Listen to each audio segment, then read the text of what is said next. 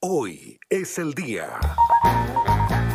¿Cómo están? Buenas tardes, viernes veintiocho de agosto. Hoy es el día en que Martin Luther King conduce la marcha sobre Washington del año mil novecientos sesenta y tres, concentración contra la discriminación que reúne a más de doscientas cincuenta mil personas. I am happy to join with you today.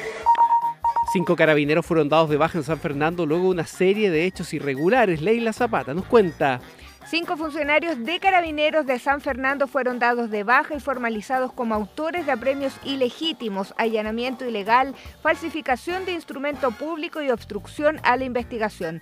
Dos de los imputados quedaron en prisión preventiva, el resto con firma mensual y arresto domiciliario nocturno.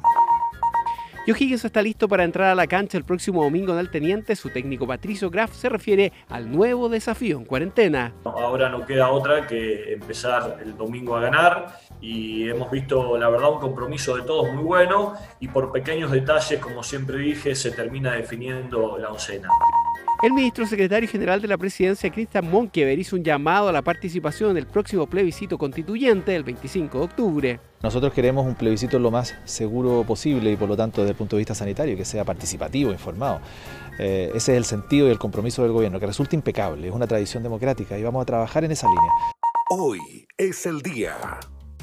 Y las cifras de desempleo en O'Higgins aumentan de manera preocupante. En el trimestre mayo-julio del dos mil veinte, la tasa de desocupación regional fue del trece coma cinco por ciento, es decir, cincuenta y cinco mil cuatrocientas treinta y nueve personas que no tienen trabajo. Hoy en la noche y mañana sábado tendremos algunas precipitaciones aisladas en el Valle Central de O'Higgins, con máximas de dieciséis grados. Nos vemos esta noche en T V de O'Higgins.